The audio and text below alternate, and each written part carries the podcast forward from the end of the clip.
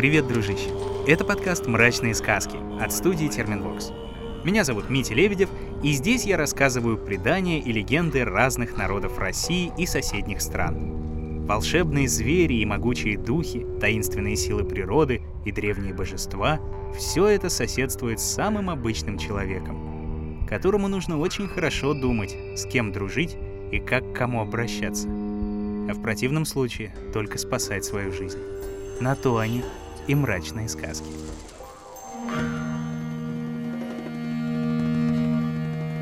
Сегодня будет сказка монгольская. Причем, как водится, даже не одна, а три небольших. Вот уж у кого по-настоящему древняя и великая история. С незапамятных времен кочевые племена монголов славились искусными воинами и первоклассными наездниками.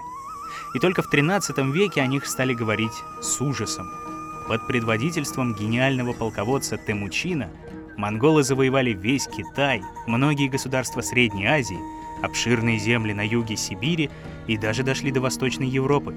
Недаром потомки будут звать Темучина не иначе, как Великий хан или Чингисхан. Народы России познакомились с монгольским воинским искусством чуть позже, когда Золотая Орда стала расширяться на земли Поволжья и облагать данью русских князей – только ценой страшных сражений и невероятных жертв удалось нашим предкам сбросить с себя иго, за что и помнят сражения на Воже, Куликовскую битву и стояние на Угре. Хоть некоторые считают, что никакого ига и не было вовсе, и его придумали, чтобы исказить да приукрасить историю России.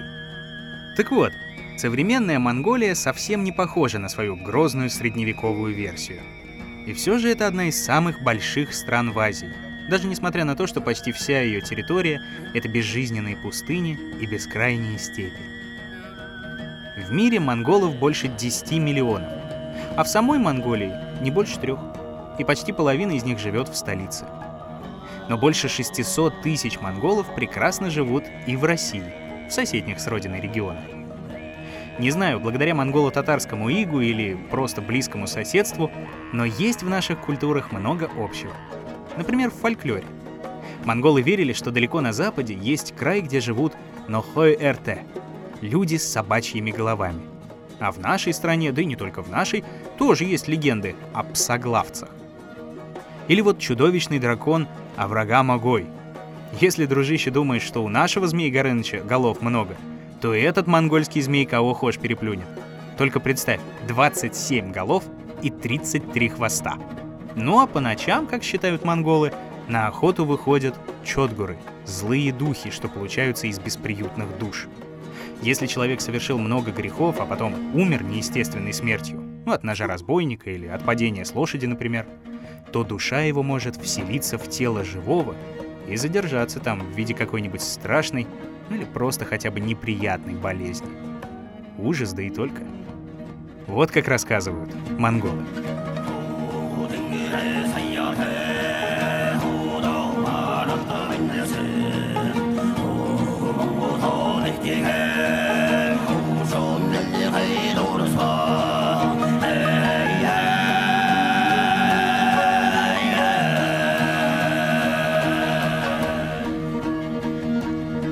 Жил на свете хан. Было у него девять дочерей, и все как одна красавицы. Восемь старших вышли замуж за послушных и неглупых юношей. Всех женихов хан-отец подбирал из лучших монгольских родов, из самых богатых и знатных семей. И дочери лишь подчинялись его выбору. А вот младшая дочь отцовского слова ослушалась и пошла в жены к неказистому бедняку. Рассердился тогда хан и повелел младшей дочери с мужем поселиться подальше от ханской юрты, в простом шалаше. Так они и жили. Хан в своем шатре, зятья его в шатрах поменьше, а младшие так, на отшибе. И все бы ничего, да вот стали у хана пропадать жеребята белой кобылицы. А надо сказать, что жеребята были непростые, наполовину золотые, наполовину серебряные. По очереди вызывались восемь старших зятьев сидеть в засаде, чтобы поймать слово вора — но всякий раз возвращались ни с чем. Что ни ночь, то пропадал же ребенок другой. Явился тогда к хану младший зять, ну тот самый неказистый бедняк, и стал проситься тоже постеречь табун. Но хан только посмеялся над ним. Ну, ну куда тебе? Я сам в караул ходил. Старшие зятья ходили. А уж тебе ли недотепись с нами равняться? Иди-ка ты прочь. А все же ослушался хана юноша и отправился табун стеречь. Да всю ночь глаз не сомкнул. Ему-то попривычнее было, чем знатным зятьям ночами не спать. Вот на рассвете принесла белая кобылица драгоценного жеребенка, наполовину золотого, наполовину серебряного. Как вдруг спустилась с небес сказочная птица Хангарида, схватила жеребенка и полетела. Не растерялся караульщик, пустил вдогонку стрелу, и скрылась она вслед за птицей в облаках. Пошел парень стрелу искать, а когда разыскал в степях, то увидел. Принесла ему стрела птичье перо и золотой жеребячий хвост. Вернулся юноша домой, велел жене добычу до поры до времени в сундук запереть и никому не показывать. Знал он, что все равно не поверит жестокосердный хан ни одному его слову. А ночи шли, и все так же пропадали же ребята в табуне.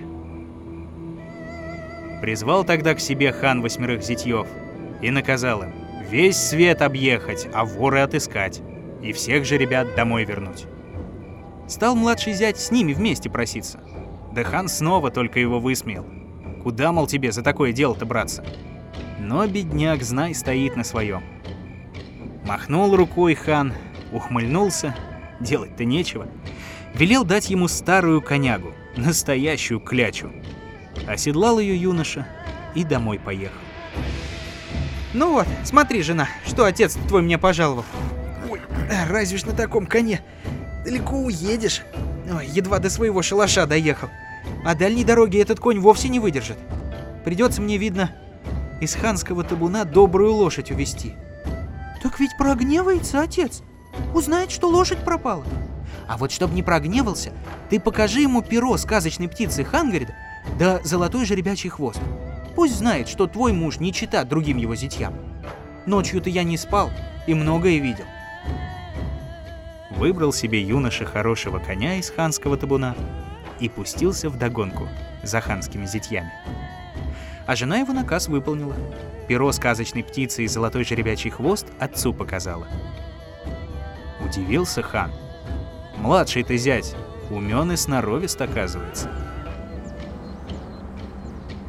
Тем временем ехали зятья, ехали. На исходе месяца притомились. Решили отдохнуть хорошенько. На стоянку стали. А младшему зятю все нипочем. Едет он дальше и усталости не замечает. Ночевал он как-то в одной пещере. Как вдруг вышел ему навстречу тигр. Молодой это был тигр, неопытный, и с человеком он никогда не встречался. Но очень хотел встретиться. А все потому, что отец его, старый тигр, умирая, наказывал. «Где бы ты ни находился, чем бы ни пробавлялся, избегай того, кто зовет себя человеком. Нет никого сильнее его. Разобрало юного тигра любопытство, и стал он ходить по горам в поисках встречи с человеком. Наткнулся он, наконец, на пещеру, увидел юношу и прорычал. «М-м, «Не видел ли ты человека?» Человека? А, так я здесь, вот он я, перед тобой. Испугался парень, а виду не показывает. Да и тигр немного испугался сперва, а потом задумался. Невелик, оказывается, человек. Одним ударом из него дух вышибить можно. А достанет ли у тебя сил со мной схватиться? К конечно, уважаемый. А где же твоя сила? Так ведь э, сила-то моя в уме. В уме? А покажи-ка мне свой ум. Ну, изволь. Только ум я в глубине пещеры оставил. Ты подожди пока, я мигом обернусь. Шагнул было парень вглубь пещеры, да вдруг остановился и кричит. Ой, боюсь! Чего ты боишься? Да боюсь, как бы ты мне в спину не вцепился. Ну, ну ты трус. Ладно, привяжи уж меня к дереву. Иди скорее, неси свой ум. Крепко привязал тигра парень и удалился. Но вернулся назад с большой охапкой хвороста. Сложил его возле дерева, к которому тигра привязал, и сказал. Ну вот я и выполнил свое обещание. Сейчас ты узнаешь, что такое человеческий ум. Высек парень огонь, а сам сел на коня и ускакал. Стало тигра припекать. Начал он рваться, метаться, а огонь уже шкуру его палит. Так бы и сгорел, но тут, к счастью, лопнула от жара веревка. Выскочил тигр из огня и пустился на утек. С тех пор, говорят, шкура у тигра полосатая. Это пламя след оставило. На память о тех днях, когда тигр постигал, что негоже ему с человеком умом состязаться.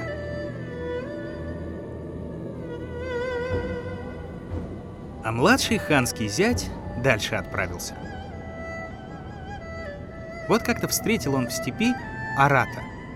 Аратами в Монголии называли простых крестьян, бедных таких, кочевых скотоводов. Идет арат печальный, а в руках лошадиный хвост держит. А почему такой несчастный, друг? Да, ну, как, несчастье у меня. Волки последнюю лошадь загрызли. Один только хвост оставили. Пропаду я без коня. А как мне дань платить Найону? А Найоны — это землевладельцы в Монголии. Ну, это разве беда? Давай мне хвост и жди здесь. Будет у тебя конь лучше прежнего. Отдал Арат парню лошадиный хвост, а сам остался в степи ждать, что дальше будет. Ну, а что ему оставалось-то делать? А юноша пошел в те места, где неподалеку поставил свою юрту жадный и нечестный Найон. Близко к юрте подошел парень, нашел лисью нору и воткнул лошадиный хвост в землю. А сам сел рядом и двумя руками за конец хвоста держится. Вдруг слышит, мчится мимо Найон на лучшем своем скакуне. Увидел Найон парня, остановился. Это что делаешь? Зачем за хвост лошадиный держишься? Да пустил я пастись здесь лошадь, а она вот в эту нору ушла. Хорошо, что успел ее за хвост схватить, а то бы лишился коня своего. Вот отдохну сейчас немного и вытяну его из норы. Ну это... э, А что же у тебя за конь-то такой, раз в лисью нору уместился? Хорошо ли такой бегает? Ну, неплохо бегает конь. Семь раз за день обвозит меня вокруг земли. Грива у него, как снег на горных хребтах. От бега стремена ломаются. Между ушами его можно уложить 10 верблюдов. А когда на дыбы становится, челкой облаков касается. А Найон слушает и уже аж трясется от жадности.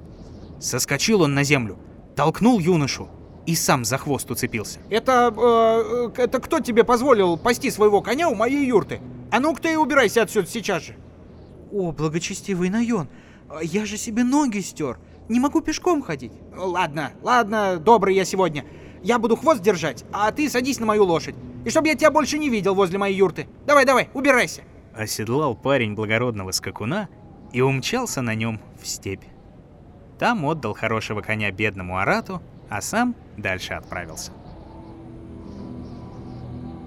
Долго ли странствовал юноша, а все же доехал до подножия одной горы. Видит, белая юрта стоит. Вошел он в юрту, там старуха. Стал юноша у нее допытываться, кто живет в этой юрте. Эх, парень, живет в этой юрте птица Хангарь. Жениться собирается. Даже выкуп за невесту приготовил. Сотни же ребят, наполовину золотых, наполовину серебряных. Хоть никогда таких не видала. Да вот не задача, до целой сотни. Одной только головы не хватает. Вот когда Хангерту давалось раздобыть жеребенка, он всегда довольный возвращался. Тихо-тихо через дверь входил. А вот последние дни он все злой приходит. А если злой, то уж точно не через дверь зайдет. Черным вихрем через дымовую отдушину ворвется сверху. Поблагодарил старуху юноша и спрятался неподалеку от юрты.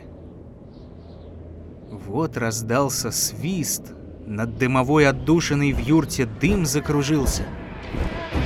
Натянул тогда парень тетиву, и угодила стрела прямо в сердце птицы Хангарита. А юноша собрал всех же ребят в табун и пустился в обратный путь. Да вот по пути подъехал он к месту, где старшие зятья на стоянку встали уже много месяцев назад. Смотрит парень, а они без еды, без воды да без слуг своих отощали. Кожа да кости одни остались. Но зятья, как увидели бедняка с табуном золотых и серебряных жеребят, страшно поразились. Как неслыханно повезло их непутевому зятю. И такая их зависть разобрала, что решили они погубить юношу. Выкопали они ночью глубокую яму, натянули поверх ковер. На утро, как ступил бедняк на этот ковер, так и свалился в яму. Стали зятья скорее жеребят собирать. Да те разбежались. Только каждый жеребенок подбегал к глубокой яме и тряс над ней гривой. Так что падали вниз к юноше золотые и серебряные конские волосы. Ни одного жеребенка так и не удалось поймать злым зятьям. Отправились они домой ни с чем. А юноша сплел веревку из золотых до серебряных жеребячьих волос. По ней и на свободу выбрался. А тут уже ребята сами к нему подошли. Собрал он их снова в табун и домой поскакал. Как увидел хан своих жеребят, обрадовался несказанно. Да уж, пока человека в деле не увидишь, его и не узнаешь. Как услышал хан, на какую подлость пошли его старшие зятья, велел казнить их сгоряча. Но отважный юноша упросил их все же помиловать. А как умер старый хан, новым ханом бедняк сделался. 60 лет правил он честно и справедливо. И 60 лет шел в народе пир горой. Все ели, да пили, да веселились.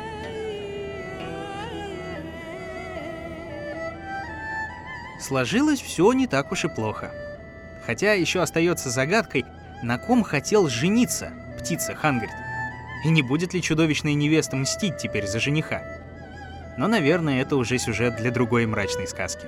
Найти их можно, как и всегда, на всех подкаст-площадках. В мобильном приложении и на сайте SoundStream, в Apple и Google подкастах, на Кастбоксе, Яндекс Музыке, Spotify, YouTube и вообще везде, где только можно.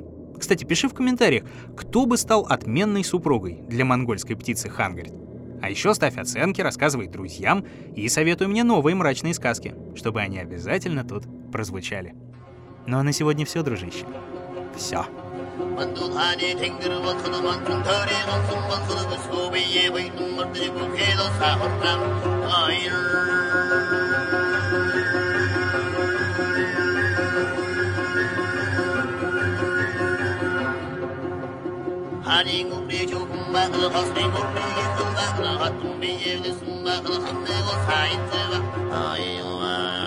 Находил и читал сказки Дмитрий Лебедев.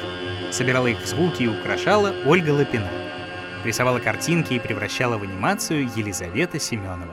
Отражала настроение наших волшебных персонажей музыка Полины Бирюковой. Искал самые народные песни Ваня Петрович, а продюсировала все получившееся Кристина Крыжановская.